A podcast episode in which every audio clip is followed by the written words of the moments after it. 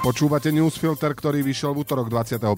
februára. Udalosti dnes vybral a komentoval Roman Pataj. Ja som Braňo Bezák. Dnes o tom, kde sme boli, ako sme to pokazili a kam sme sa zase dostali. O tom, že parlament si dôchodkami spravil takú hambu, že by si voľby zaslúžil hneď zajtra. A o tom, že koniec je ďaleko, ale Putinov prejav je aj dobrou správou.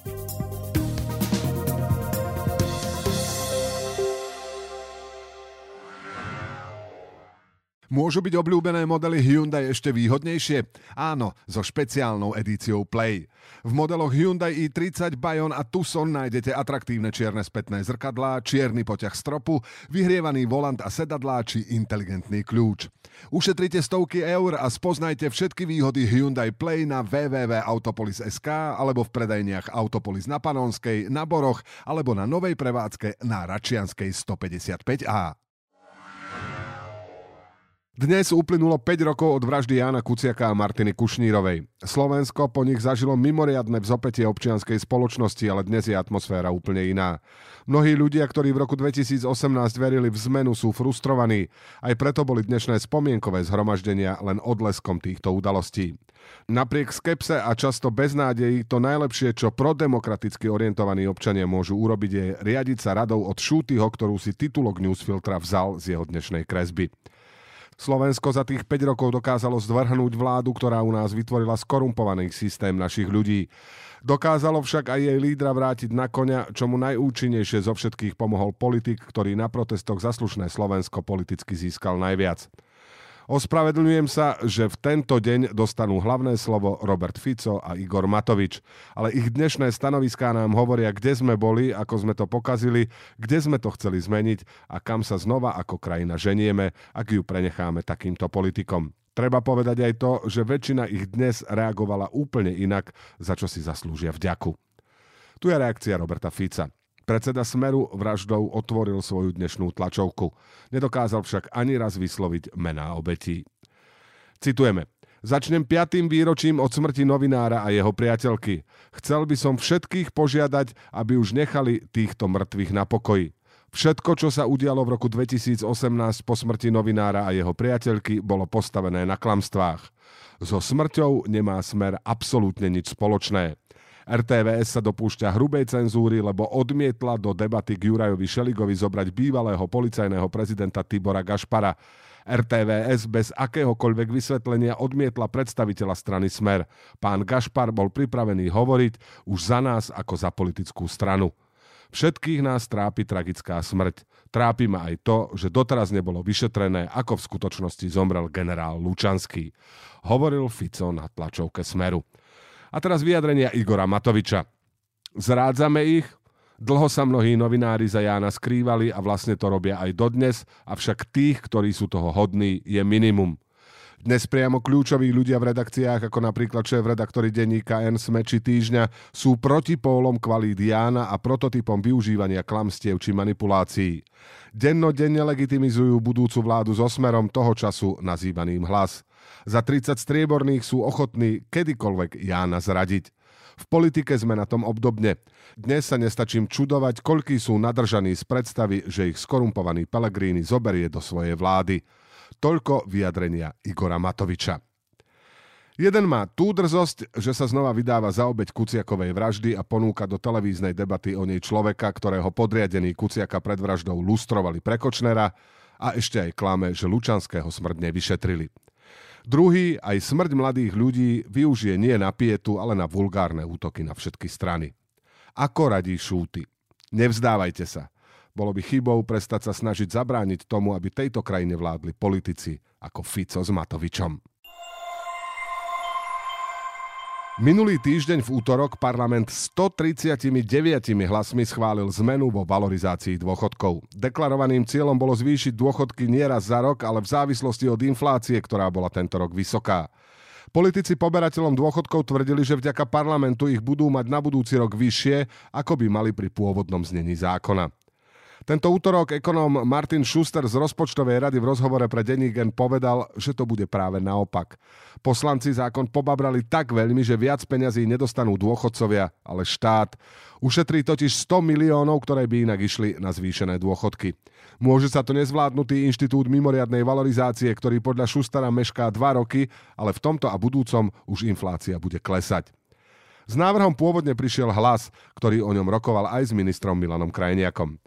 Priechodným sa stal až po pozmeňovacom návrhu Petra Smoreja z SAS, ktorý jeho účinnosť posunul z júla 23 na január 2024. Je tu jasný potenciál na hádku, či bol zle nastavený už pôvodný návrh hlasu, alebo ho z hľadiska zvýšenia dôchodkov pokazil až Cmorej. Lenže to je úplne jedno. Ukázalo sa, ako to dopadne, keď vládne parlament pomocou nedomyslených ad hoc návrhov. Neprechádzajú riadnym pripomienkovým konaním, ale nahrádzajú ho rýchlo zbúchané dohody v Národnej rade. Poslanci a politické strany uverili, že dokážu nahradiť celý štátny aparát, ktorý by mal takéto opatrenia týždne až mesiace čistiť na miesto nich. Výsledkom je, že vlastnou hlavou schvália opak toho, čo chceli docieliť. Za túto hambu si môže kompletne celý parlament. Vhodným poučením by bolo prestať hádzať do podateľne nové a nové predvolebné balíčky. Nápadov je však kopa, času hromada a autorov prebytok. Vladimír Putin rečnil bezmála dve hodiny, ale vo vzťahu k vojne na Ukrajine nepovedal nič. Neprišlo ani oficiálne vyhlásenie vojny namiesto špeciálnej vojenskej operácie, ani nové kolo mobilizácie, ani priznanie porážok, ani vyvodenie dôsledkov. Pritom vzhľadom na to, že ruský režim s predstihom svojich poddaných pompézne vyzýval, aby si prejav nenechali újsť, dalo sa očakávať niečo zásadné. Nič také však nezaznelo. Pointou príhovoru je, že ruský prezident ďalej klame svetu aj Rusku a bude to robiť ešte dlho. To je síce iritujúce, ak máte počúvať príval iracionálnych nezmyslov, ako napríklad oni začali vojnu a my sme použili silu, aby sme ju zastavili. Ak dúfate v skorý koniec vojny, ale aj ak ide o tú dobrú správu. Pretože ak despota klame o svojich zlyhaniach a neúspechoch, dostane sa do štádia, v ktorom ho nakoniec všetci prekuknú. Dôsledkom bude, že príde nielen o autoritu, ale aj o šancu na úspech. A despota bez autority a úspechu je stratený. Rusko je pritom v takom stave, že mu v tejto vojne môže pomôcť len pravda a poučenie sa z chýb. Putin namiesto toho vraví, robíme to dobre, ideme ďalej. Rozdiel medzi realitou a jeho odkazom svetu nemôže byť väčší. Najväčšiu pozornosť si vyslúžilo Putinovo vyhlásenie, že Rusko sa prestane podielať na jadrových odzbrojovacích zmluvách. Znie to desivo, keď sa jadrová veľmoc vyhráža zbraniami hromadného ničenia. Práve to totiž znamená Putinov odkaz. Toto oznámenie je potenciálne výnimkou spomedzi dobrých správ. Akékoľvek obmedzenie kontroly zbrojenia je totiž problém. Na druhej strane do značnej miery ide o prázdne gesto. Zmluva New Start bola de facto mŕtva už pred dnešným vystúpením. Rusi neumožňovali kontroly svojich zariadení, ku ktorým sa zaviazali.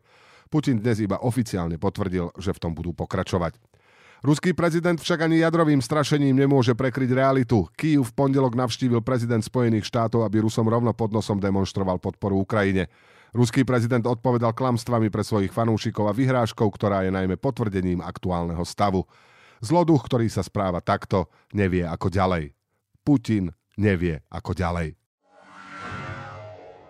Môžu byť obľúbené modely Hyundai ešte výhodnejšie? Áno, so špeciálnou edíciou Play. V modeloch Hyundai i30, Bayon a Tucson nájdete atraktívne čierne spätné zrkadlá, čierny poťah stropu, vyhrievaný volant a sedadlá či inteligentný kľúč.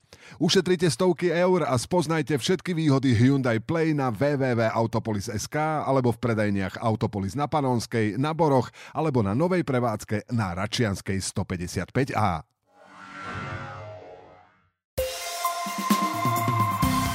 A teraz ešte správy jednou vetou.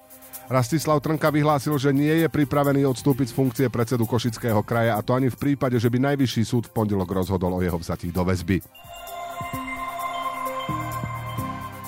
Prezidentka Zuzana Čaputová nepodpísala novelu zákona o posudzovaní vplyvov na životné prostredie, ktorý má zrýchliť niektoré povoľovacie procesy. Zákon už skôr vetovala a parlament ho následne v piatok opätovne schválil.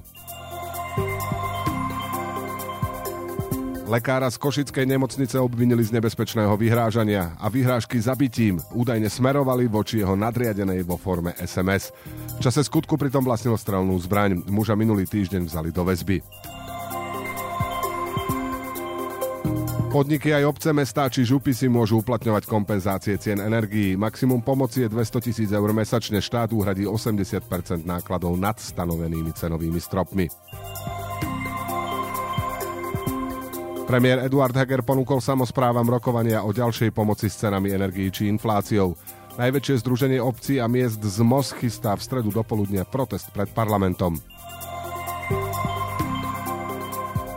Zrekonštruovanú Slovenskú národnú galériu znovu otvoria pre verejnosť vo štvrtok 2. marca. Zatiaľ bude otvorená počas štvrtkov, piatkov, sobot a nediel. Udalosti do dnešného newsfiltra vybral a komentoval Roman Pataj a na záver posledné slovo odo mňa. Ani Robert Fico nemohol obísť smutné výročie vraždy Jana Kuciaka a Martiny Kušnírovej. Je príznačné, že na tlačovke hovoril o smrti novinára a jeho priateľky – Odhalil tým, aký má k obetiam skutočný vzťah. Nevie im prísť na meno. Do počutia zajtra.